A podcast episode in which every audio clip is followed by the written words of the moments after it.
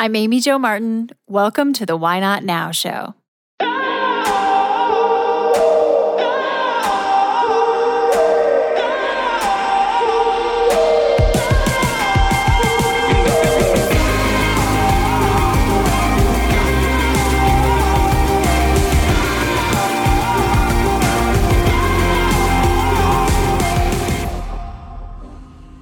You know that thing you've been thinking about doing? Yeah, that one. Why not now? Have you ever actually taken the time to ask yourself, what's stopping me? Let's talk it through. This is your chance to give that idea the attention it deserves and take action. Each episode, I have a chat with a fascinating person, from entrepreneurs to athletes, celebrities, my parents, rocket scientists, and all walks of life. We talk through a critical time when they've asked themselves, why not now? We dissect that day or even that moment, step by step.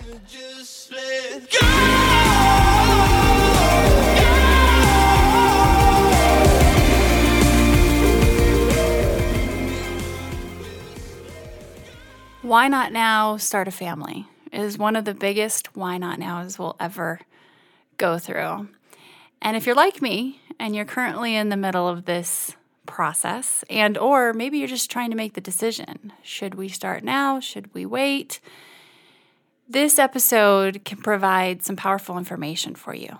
Personally, this isn't something I've ever talked about publicly, but after my fertility journey and experience over the past few years, and also listening to many others, like my friend Ellen Gustafson, who's on the show today, I thought it would be helpful for us to take a critical look at the topic of fertility and the current state of the industry, the science and research that has been done and hasn't been done, and also the powerful and sometimes misleading conversation around fertility.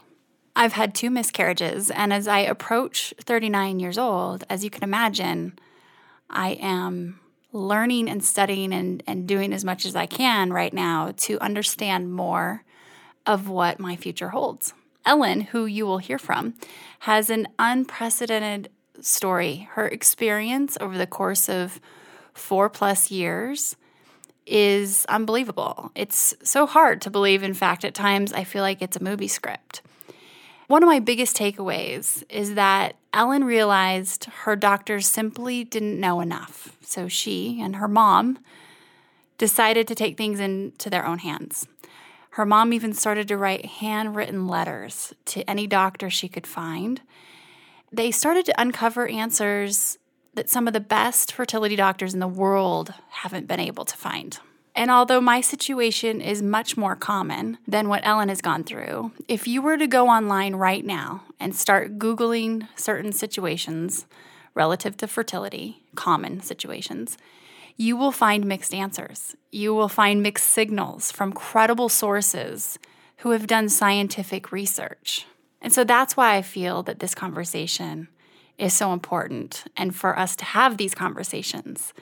Also, there's another obvious factor at play, and that is women in their careers and deciding when should we start trying to have a child. There was a recent New York Times article that came out and shared a study and it found that when women have their first child between the age of 25 and 35, their pay never recovers relative to that of their spouse. Yet, when women have their first baby either before 25 or after 35, before their careers get started or once they're established, eventually they close the pay gap with their husbands. Obviously, we're in our prime career building years between age 25 to 35, but that's also the time when most women want to have children or are told they should have children. So we can see how this becomes confusing and conflicting. I know in my case, the echo chamber of, you've got plenty of time, was what I was hearing. And things like, Janet Jackson just had a baby at 50, you've got plenty of time. But just because technology and innovation is advancing so quickly and we're seeing that people are getting married later doesn't mean evolution has advanced so quickly. So there are a lot of questions and a lot of conversations that aren't necessarily being had. And this is an opportunity for us today to start diving in. It's not that we have solutions and answers to everything, by no means, but there are some key things, especially with what Ellen went through and her desire to learn more, that we can learn from. For me, this episode is another Why Not Now, and that's why not now open up a little more and share a glimpse into areas of my life that I haven't shared before. And I asked myself, what's the worst thing that can happen? And I couldn't come up with a strong enough answer to not share because I know that if this episode helps one person or couple, then it's worth it. So, a little bit about Ellen Gustafson before we hop in. She is a social entrepreneur. She's the co founder of Feed and Food Tank. She is the co director of the Summit Institute. She's a great friend of mine, and she's one of the smartest people I know. Oh, and she's also an author. Her book is called We the Eaters, so you can check that out as well. We tackle the most taboo topics on the Why Not Now show. Oftentimes, you're hearing guests share things they've never shared before. In the spirit of things we don't typically talk about, you should know that the Why Not Now show is supported by Poo-Pourri. Yep, the original before you go toilet spray. It's magic. My friends at Poo-Pourri have literally taken the smell out of you know what. This pure blend of essential oils stops bathroom odor before it begins. Visit poopourri.com and Why Not Now listeners get 20% off with code why not now? That's all one word. Also, you can now get Poo-Pourri at Bed Bath & Beyond. We all seem to know someone who's about to have a baby. And the question is, what do we get them as a gift? Do we really go to that registry and scroll through those sometimes boring items? Or do we wow them with something different and unique? I have a solution for you. It's called Baby Beats. Baby Beats are one of a kind songs created using the recorded heartbeat of the baby in utero. The song is coupled with a video that includes photos of the expecting parents and their journey to parenthood, and then it's delivered to you in a cute little wooden box with a USB drive inside. It's adorable. Baby beats are a great solution for baby shower gifts or even for announcement videos for the expecting parents themselves. They can share these on social media, and it's really unique. If you are interested in Baby Beats, head to yourbabybeats.com and you get a 25% discount as a Why Not Now listener. So at checkout, enter in Why Not Now as your coupon code, Why Not Now, no caps, and you get 25% off. Head to yourbabybeats.com. Ellen, welcome to the show. How are you doing today? Thank you. Great to talk to you. Thanks for having me. Likewise, it's so good to hear your voice, and hopefully, we can catch up as we are recording and navigating through this episode. Let's hop right in. Can you tell me about a time when you had to ask yourself, why not now? Yes, my my why not now moment has changed fairly dramatically in the past year as I've I've uh, had a child. My my daughter was born in June of 2017, and she was a what people would call a miracle of science and hope, um, and uh, and a lot of other things. And the the process that I went through to to eventually have my my baby involved a lot of discovery and a lot of both scientific discovery, but also my own discovery of of of kind of the reality of the fertility industry and what women in their later 30s um, are dealing with, which is which is many, many, many, many women in in my uh, in my cohort of friends. And the the why not now that I'm I'm sort of answering as we speak is that I, I want to write and I'm going to write a, a book about this experience because I think there is a, a real need to have um, a, a deep and uh, critical look at the, the the current state of the fertility industry.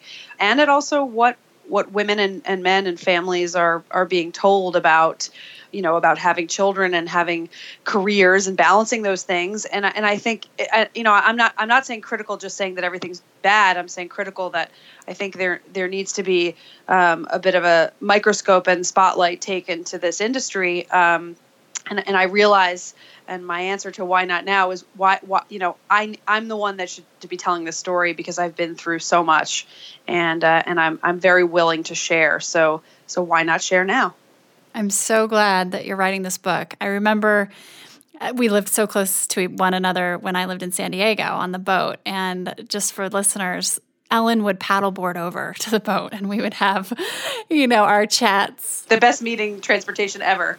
Absolutely. And we'd go on walks. And this was before your baby girl arrived. And this was actually in the thick of what you were going through and you educated yourself to such an extent and you were kind of bullish about it in a good way that you have become a voice of authority, in my opinion. Um, having gone through my own fertility journey and having had a couple of miscarriages, I would lean on you for insight just as much as I would go online and research, as well as talking to my doctors, because you've talked to so many uh, scientists, and you had such an interesting and quite an anomaly experience, right? So, absolutely. Can you share a little bit about what that was, just to give context, and then let's also talk about your opinions and thoughts on the state of the union, because I've got a lot of thoughts on that too. Yeah. So, so my story is is is crazy, and um, as one doctor I went to see before I even tried to get pregnant said which of course I never saw this doctor again, but she said, "Wow, this girl has a really weird story," which is not, of course, a very professional way to handle it if you're a doctor. Although that, although it is true. So, so we had in my in my family for five generations a mysterious um, issue that would cause male babies um, around five or six months pregnancy to just spontaneously die. So it would be, you know, fetal death. Um, a, a stillborn or a, a late term miscarriage, whatever you want to call it. And the you know doctors in looking at these fetuses that had died had no idea why they were dying. And so as as painful as, as this truth is, my mom had four of these stillborns, and I am an only child as a female. And then um, my grandmother had had two, and she had five daughters. And when I was, you know, in my 20s even i used to ask doctors had you ever heard of anything like this i mean every time i'd go to a new uh, gynecologist or um, you know or any honestly any anyone i would meet in, in my in my you know in my world i would ask about this this you know unexplained male fetal death. And of course no one would have any idea. Some some answers would say, you know, maybe you needed to take a baby aspirin every day in your pregnancy because you, your body rejected the fetus, or, or there was a, mil- a million reasons, but none actually ever seemed like it was the answer. So before I, I started to try to get pregnant, knowing that this was my history, I went to some genetic counselors to try and and and do a you know a full genetic workup on me to see okay is there anything that now that you could find? This was in 2014 um, is there anything now that you that we could find that would explain you know why these babies were dying? Is there am i carrying a disease? Do i have and of course there was a million options and all of them were ruled out because i didn't have any of them and so the only medical advice in 2014 um, you know when i my husband and i wanted to start a family was just go try to have a baby and so i was i was 33 about to be 34 and uh, and the first month that we set out to try to have a baby, we got pregnant, and we did. I will admit that we did try to use some sort of old wives methods of of, of preferencing a girl. Um, although it turns out we didn't really do that right. So so that remains to be seen if we. Um, but that's another book. oh, that's another book. Well, that that's going to be in this book because t- timing and and eating a certain diet that was more acidic and all kinds of stuff. But but so so so we ended up getting pregnant and we did the early uh, genetic uh, test screen. It's it's a test now that you can do um, using your blood, which of course has blood from your pregnancy and and in in just pulling out your blood they can tell if the baby is a boy or a girl and some basic chromosomal information. And so of course um, you know as the world would would have it we our first pregnancy was a male. And you know knowing that the day that i found out uh, that we were having a boy um, i i cried all night. I mean i mean i, I was my, my parents cried. I mean it was we, we knew we knew that it, it wasn't going to work out. And of course my husband not only a, an optimist but also not having lived with this you know genetic mystery in his life was incredibly optimistic. And so were my doctors. My my gynecologist uh, you know obgyns were incredibly optimistic and well we don't know and your pregnancy seems fine and everything's healthy and my mom just kept saying yeah well that was the case for me too. And so as it happened um, I, I when i entered the second trimester of that pregnancy i started to get weekly ultrasounds because i was very nervous that something would go wrong. And you know true true to to form actually at the high level ultrasound around 21 22 weeks um, i found out that the baby had died. And again no explanation no cause of death that you you i was looking in the high level ultrasound and everything you know was fully normally formed. It's just that the, the heart wasn't beating anymore. And of course this is a common thing for women who have any kind of pregnancy loss. The answer is we don't know why the baby died. And that's sort of you know i'll stop there initially because that's that's one of the first issues i want to take on in this book. Why are women when when the numbers first of all the numbers are not clear. It's either one in four or one in five pregnancies ends in miscarriage at all different stages of pregnancy. And right now the vast majority of women 80 to 90% of women have no idea why the pregnancy ended. To me that's insane. You know when you have all the medical technology that we have why are our women and these pregnancies just being you know tossed aside literally thrown in the trash and said well we have no idea. Try again next time. So that's kind of the beginning of my journey which which which sets me off. Mm-hmm. and just to add to that too it's we accept that that's the answer from the physicians from the powers that be because they are the ones that quote know everything right? So even if you go online and start researching things and we'll get into this later on down the road but it just it becomes kind of part of our culture to just accept that. And we all know this is a very common thing like in my case. I just kind of you know of course it's heartbreaking but it's also a little it's brushed over because it's exactly. just, you know and so then that's all we know, really. I think it's for women who have had kind of your pretty normal situation of having miscarriages all the way to you and your situation was so uncommon and there's so much to be learned. It's still as extreme as those two examples are, the answer is we don't know. Exactly. And and the so I was, you know, in the hospital I tried to give birth to to the the fetus because I thought, well, if I can get this body out whole, then at least I can we can do some real research, you know, and and and maybe in 2014 we we have more tools than than existed in my mom's day in the 80s when she was having these these stillborns. And as, as it happened, I couldn't I couldn't deliver the baby um, because you know my body didn't actually know the baby was dead yet. The doctors were saying that you know my, my body still thought I was pregnant. That it takes a little while to, to kind of have your you know your body naturally figure that out.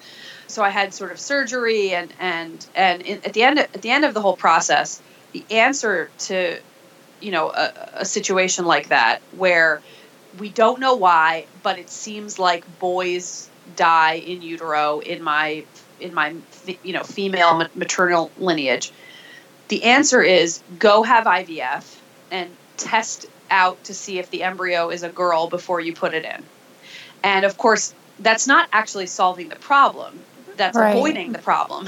but at the time when I was incredibly, you know, devastated and also desperate to have a child because I thought I was having a child, I, I did it and I started the process of IVF. And this is where the book and this and my personal story gets very, very interesting um, and much more relevant to many, many other other women and families.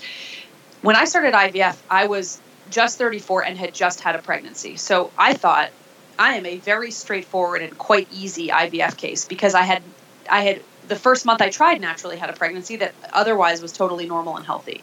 And so I thought, you know, if you have all this science to deal with people who are having trouble getting pregnant, oh my goodness, it should work very easily on me, on my body.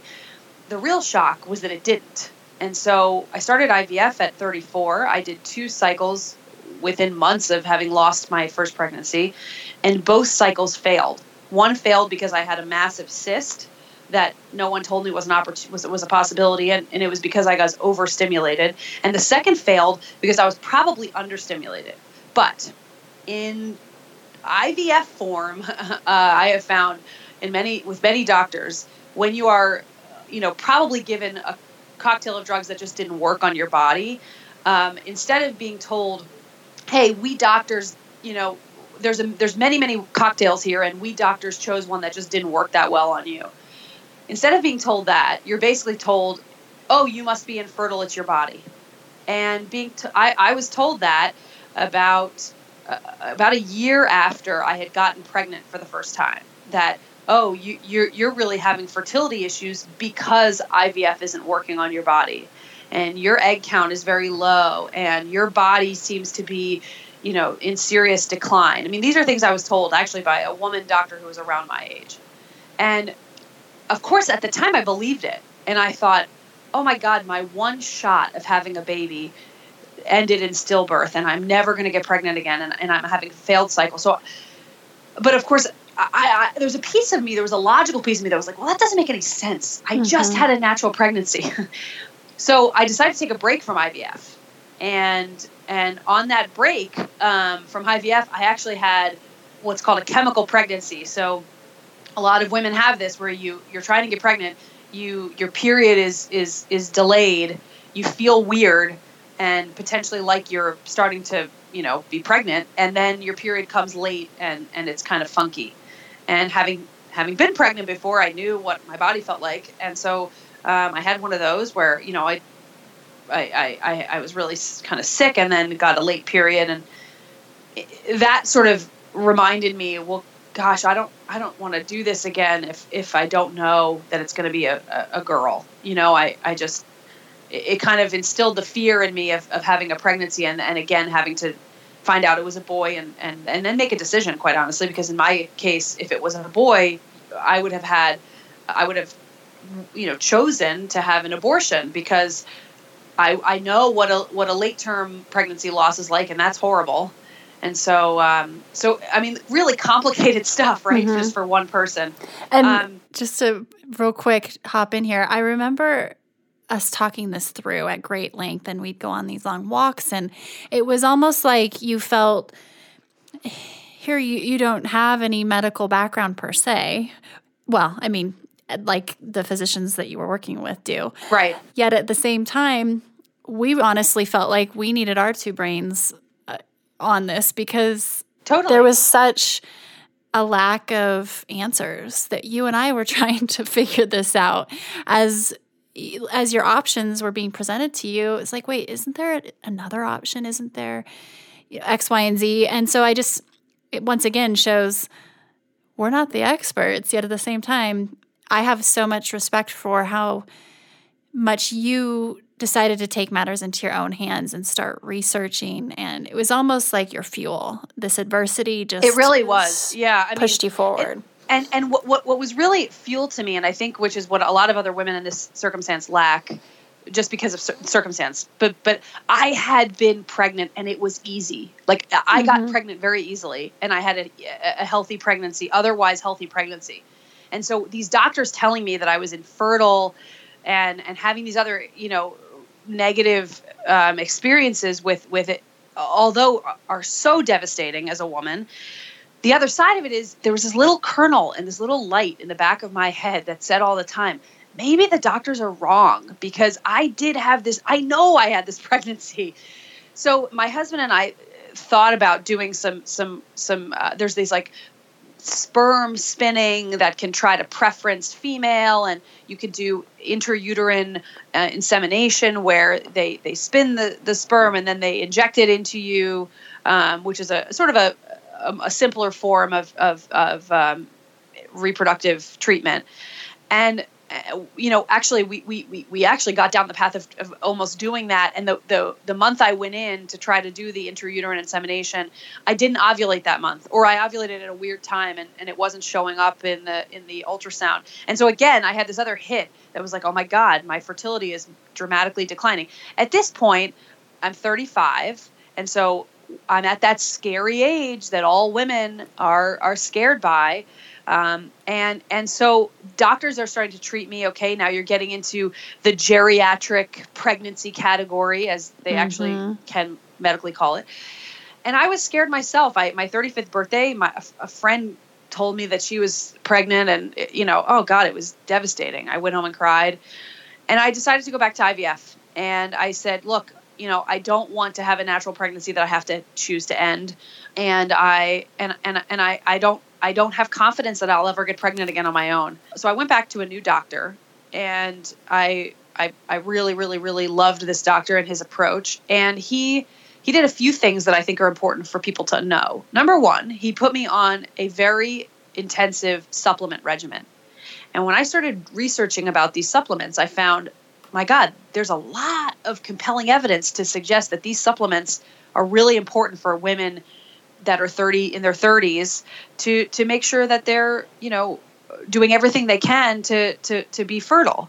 Um, things like CoQ10 um, and and actually high levels of vitamin C and you know a number of of other um, just like basic supplements I, I started taking and and so that made me hopeful because I thought, well, gosh, this is different now, right? And he also put me on a completely different IVF regimen, and that was another lesson for me. Oh, there are there are like hundreds of different chemical combinations that you can give a woman to stimulate ovulation and and and to and to sort of you know get get the eggs out at, at peak time. And that was another lesson to me. Well why didn't i know that? Why i thought i was given the the ivf regimen. I didn't mm-hmm. know that there were a million other ivf regimens that might work. So so to go quickly uh, over this next sort of part of my life i did i ended up doing um, this first ivf cycle with the new doctor and i got great 14 eggs, three perfectly healthy embryos that were all boys. And so talk about another crushing blow. Here I was all I was trying to do was get girls. I had three perfect embryos and I couldn't use them because I wasn't about to implant boys again mm-hmm. without knowing the cause. I did a that that was my third my third IVF cycle. I did a fourth cycle. I got a girl and a boy. I tried to implant that girl alone. It didn't take. I then did a, a fifth IVF cycle and I got one more girl. And I I saved that girl with the four boys I had because I thought, well, look, here I am, you know, having had a failed implantation, I'm not going to do that again. I did a sixth IVF cycle and I got nothing. I, I was really stressed out at that time. I, you know, had a lot, lot of stuff going on. And my doctor actually told me to cancel the cycle because he said, You're just too stressed. I just, I think this is not going to go well. And of course, it didn't go well. But I pushed through anyway because being the type A crazy person, I was like, I just need another girl. So I ended six IVF cycles at 36 with five embryos, four boys and one girl. And concurrently with that, uh, another why not now was that when I went back to IVF, I said to my mom, um, look, I would love to understand the cause of this genetic issue, but I can't I can't do that at the same time as I'm doing IVF. And so I need you to essentially take over the research part of my quest and figure out why this this happens in our family. And my mom, um, another why not nower, literally sent hand letters to every doctor she'd ever seen when she was going through her stillborns in the 80s hand like handwritten letters because she mm-hmm. she just had their addresses like you know they didn't have email addresses then mm-hmm.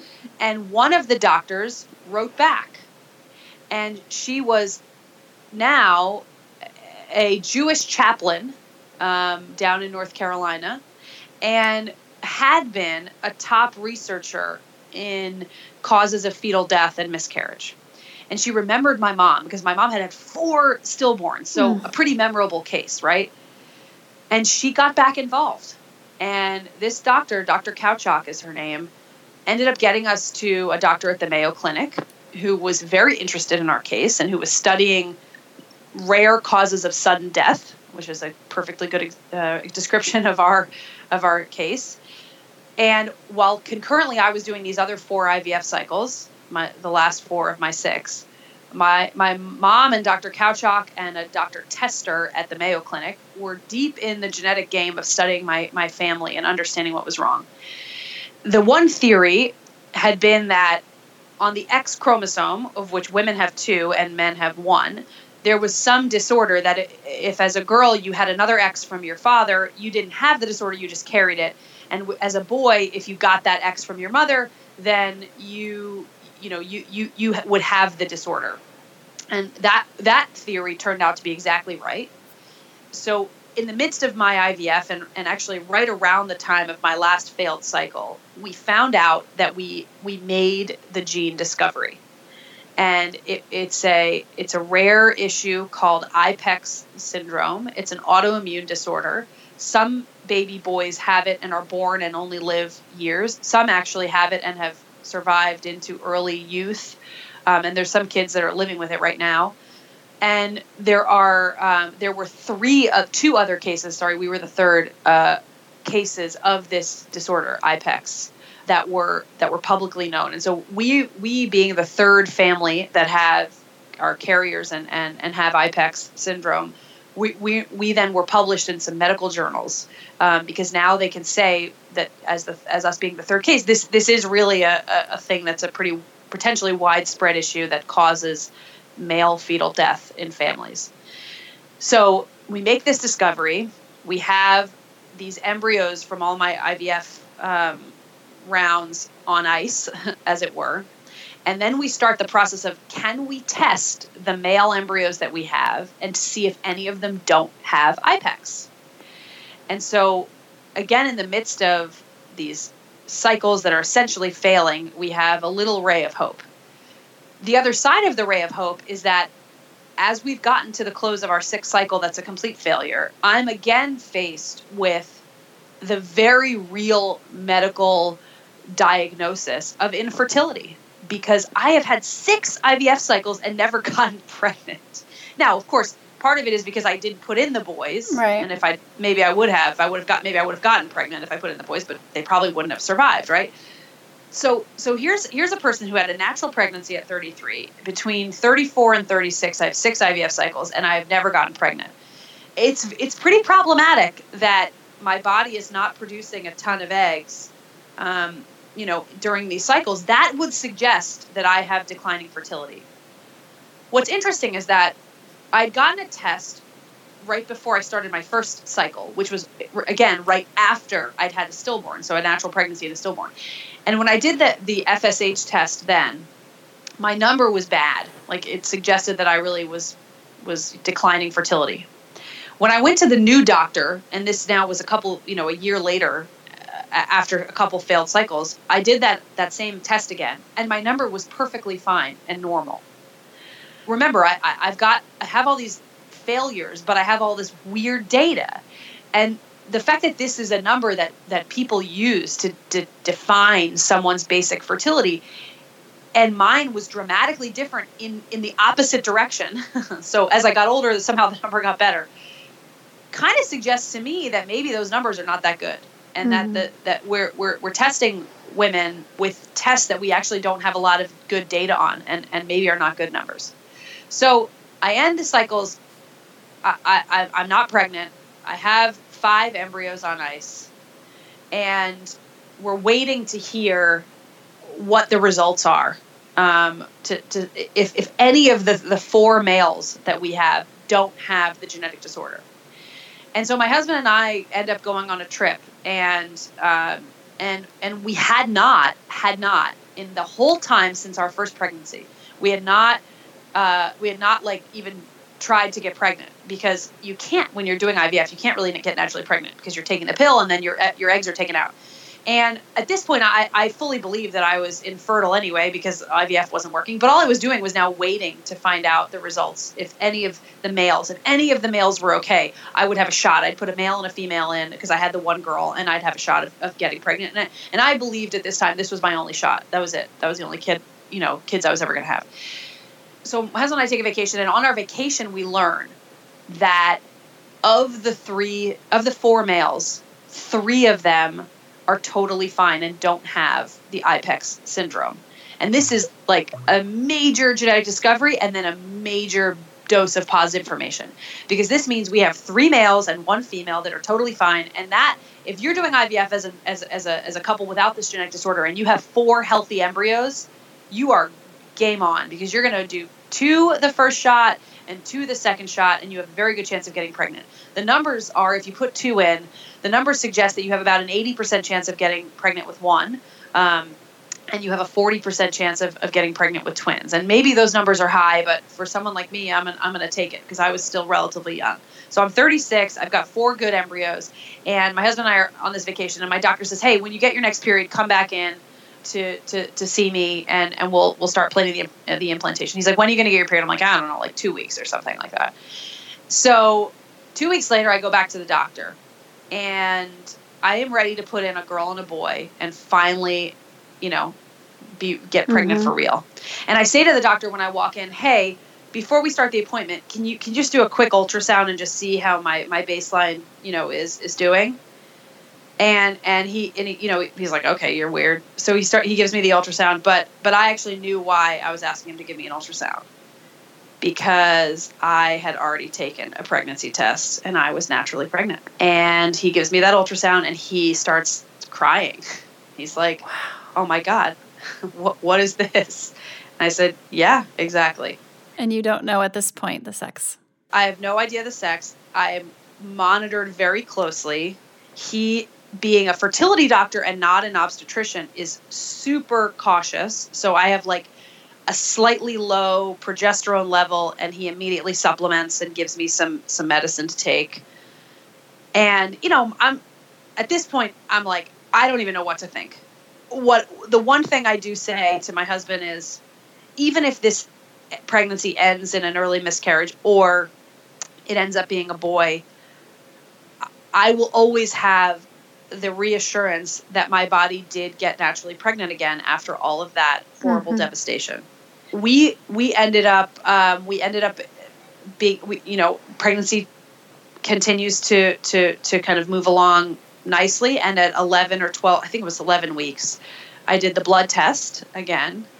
And i i, I was traveling uh, for work and i got a call from my nurse from my regular obstetrician and she's crying and she says ellen it's a healthy girl and i mean it was, you know, I mean, after so much, the most unbelievable news um, I can ever imagine. And then I lived in absolute fear, as any woman who's had a miscarriage will attest, um, for the entire rest of my pregnancy. that that something wouldn't go right. And I was lucky, I would tell you this, I was lucky to have gestational diabetes in that pregnancy because I had to then get monitored twice a week at the end.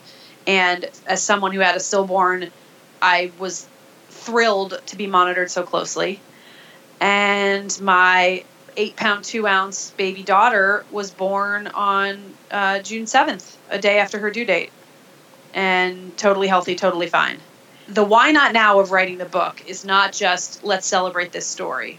It's let's remember all of the doctors who said to me along the way that I had crazy fertility issues and show them this perfectly healthy baby girl after the years and years and years of IVF not working. Mm-hmm.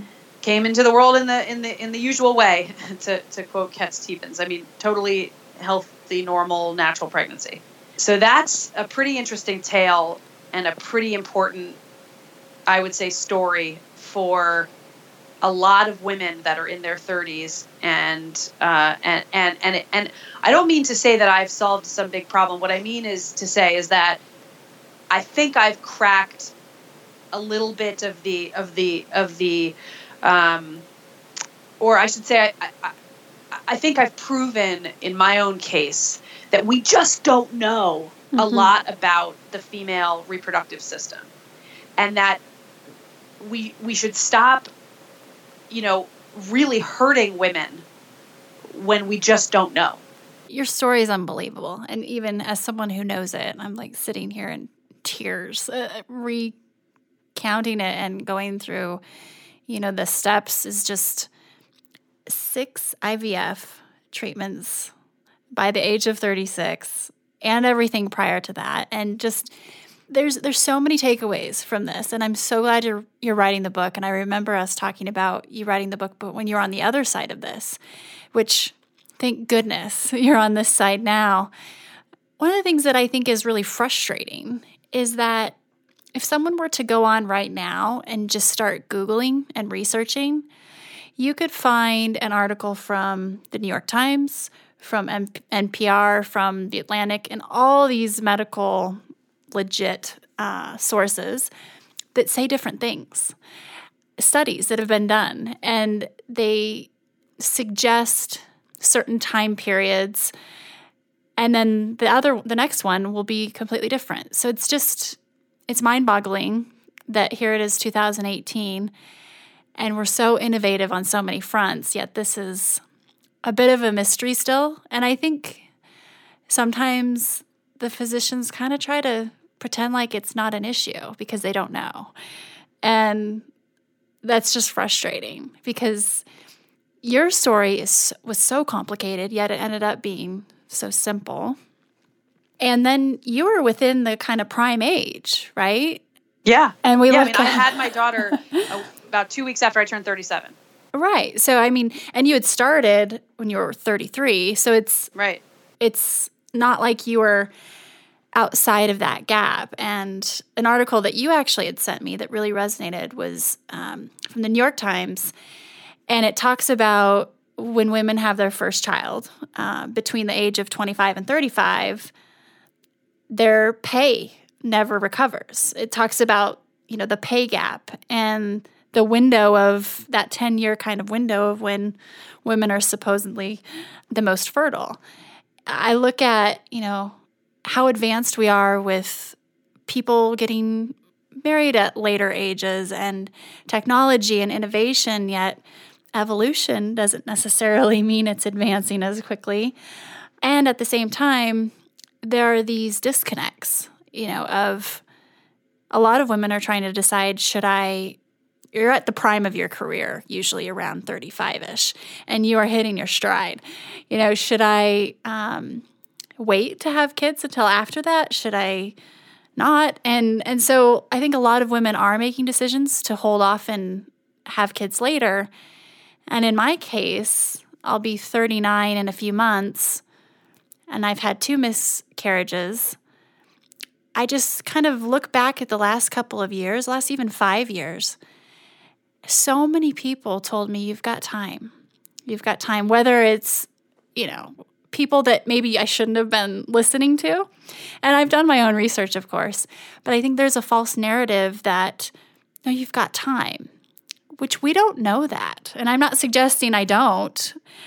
I'm definitely, I know the numbers and what is out there, and this is a danger zone for sure.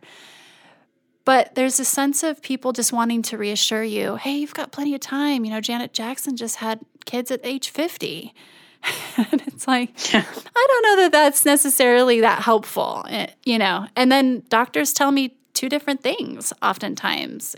Well, so so two so two my my two learnings that I feel very passionate about um, you know sharing is is is well one is not so much of a learning one one is that look right now the fertility industry is essentially a cash business because insurance doesn't generally pay for it.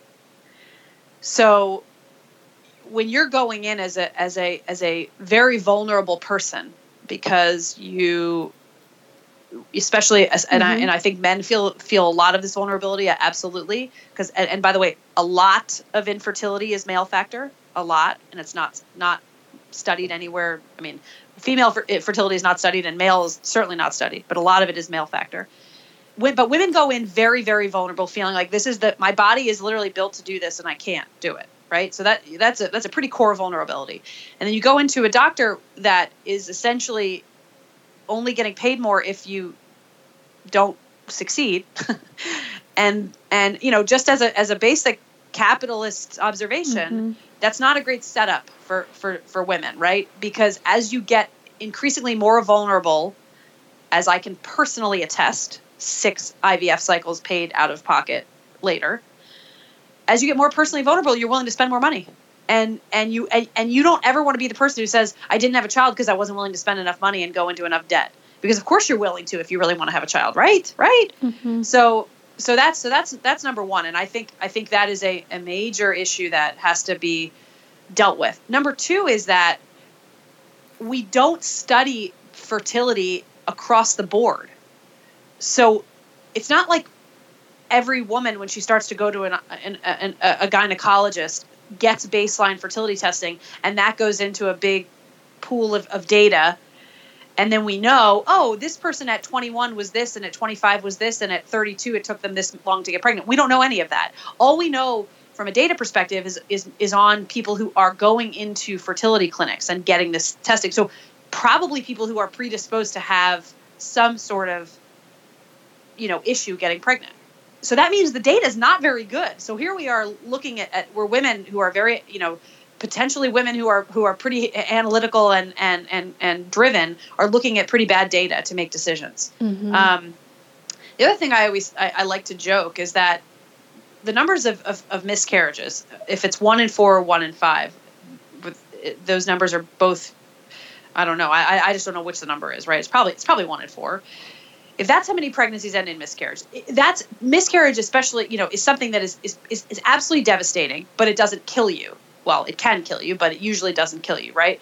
So, so, I, but it's but it's but it's a woman's thing, and you know, being being a good feminist, I, I like to remind people that if one in four men was only born with one testicle, it wouldn't kill them, but but it, it would be pretty personally devastating, and you know what? We would know why.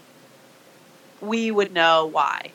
well, there are I, plenty of opportunities to research this like you said. You know, it's it's definitely it's not like this is a rare situation. There's plenty. No, the reality is it is beneficial to wait as a woman professionally to wait until you have children. But the other side of that story that we also don't love to talk about is the reason for that is because we don't demand a family structure where fathers and partners are equally demanded on for childcare. The reason that, that that article has to even be written is because the assumption is that women have to do so much more of the work in, in raising a child. So we can't make those statements about how it is better for women professionally to wait till 35 without saying the reason for that is because men are not held to the same standard when they're talking about having children. If, if a man was going in for a job and his wife was about to have a baby, it wouldn't factor one iota. But if a woman was going in for a job about to have a baby, it would be potentially game changing. Right it's it's a complete disconnect. You know, there's a there's a huge clash here of of these two things. And I listen, listening to your story and looking back and being really um, just mindful of each step of the way. Most people probably wouldn't have pushed that hard for the research. And the fact that you had enough insight and knew yourself well enough to hand it to your mom to take the lead on at a certain point was so smart because, I mean, the handwritten letters and her being able to connect with someone who was willing to help and then get that case up to the Mayo Clinic, that's allowed you to better understand your entire situation, which will allow more people to as well. But it took years of you pressing and pushing.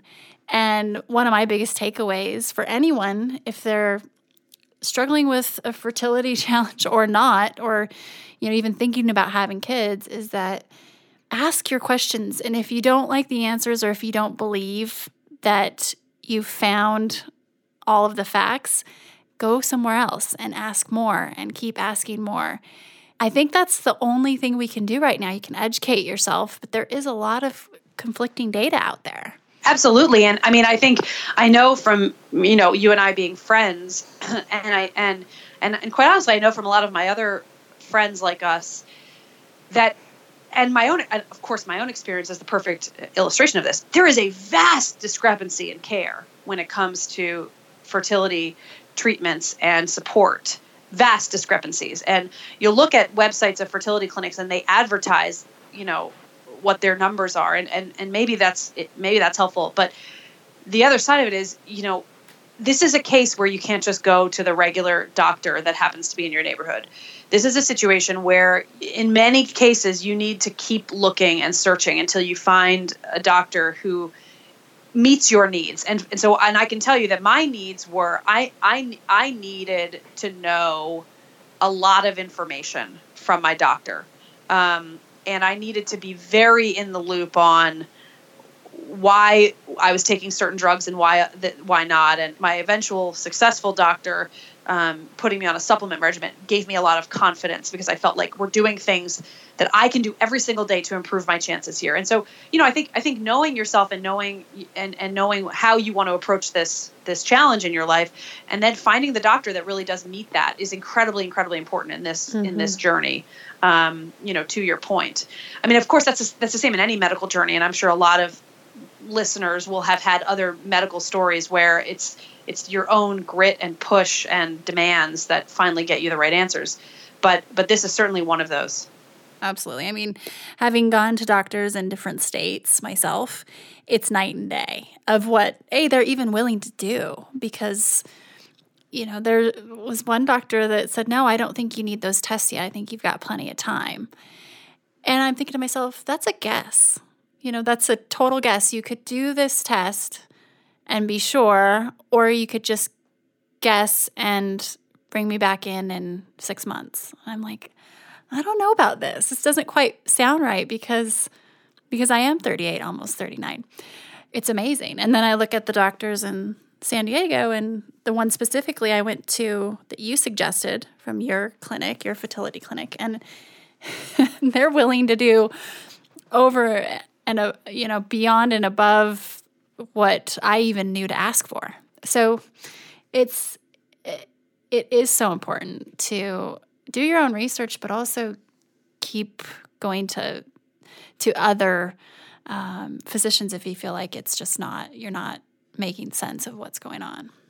And I also think I think I think look I think you know the thesis of this conversation is both my own why not now of writing the book, but is also is the reminder to women and families and couples to ask yourself why not now when you're talking about having a family. And I think you know uh, it's one of the most important why not nows that that we have to face as a as a as a group of professional women, as a culture, um, as as a as a as a workforce. And I think you know the, the reason I bring all those other things into it is because as much as it's a quote unquote personal decision, if you are someone who really values, um, you know, the and and most people value their own careers. I'm not suggesting people don't, but if it, if it's something that's important to you to stay working and to stay on your path, it is really important to be a little bit strategic, right? Uh, and that's mm-hmm. why people like you and I are having this conversation because we have tried to be strategic and when we have children.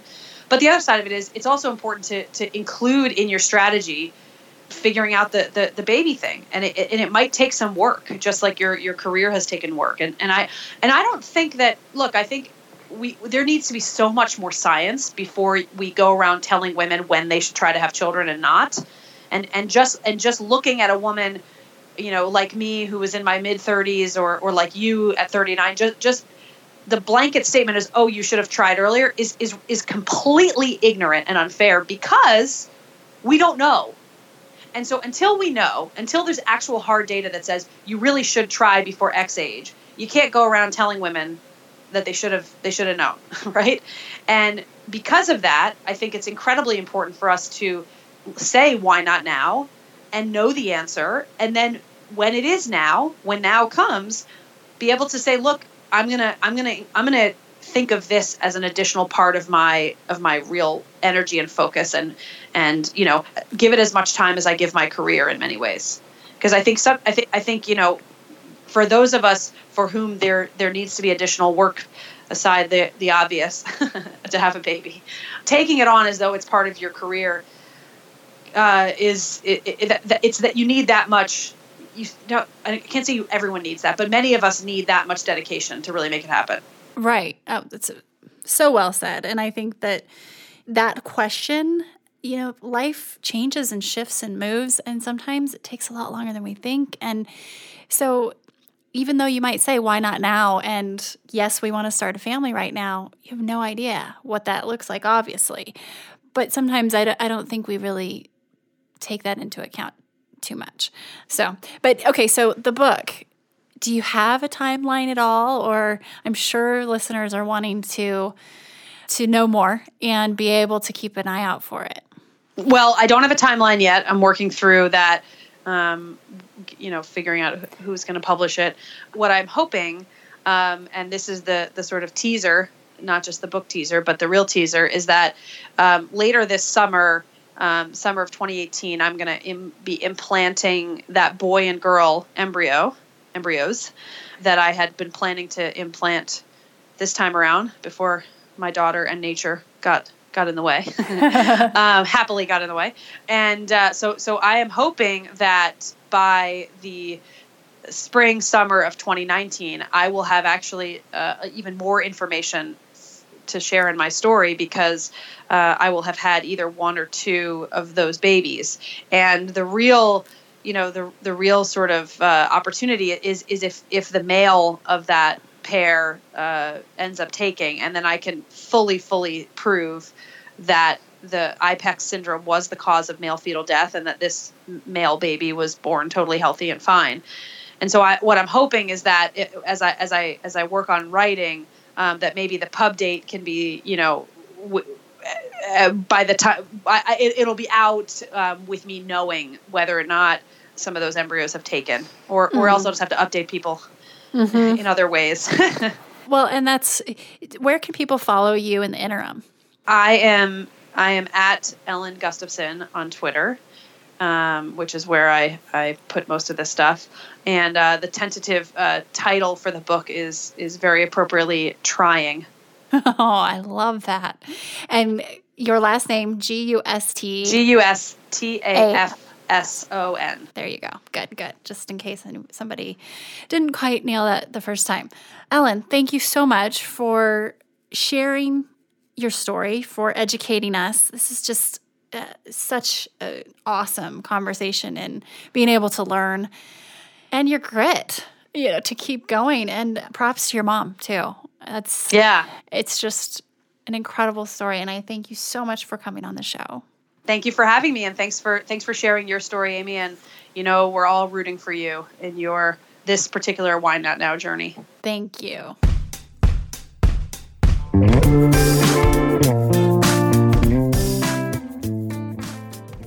everyone, thanks for listening to the show.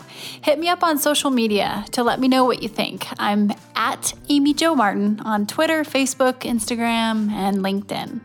And I want to hear your why not now moments so I can share them on the show. Just send me a note to why not now at amyjomartin.com. For show notes and other offers, you can visit amyjomartin.com forward slash why not now. And while you're there, don't forget to sign up for my email newsletter for exclusive content and announcements. A big thanks to Rock Salt Music for all of the tunes by the talented John Coggins, and of course, a hat tip to Richard Brewer for editing and producing the show. I'll see you next time, and until then, why not now?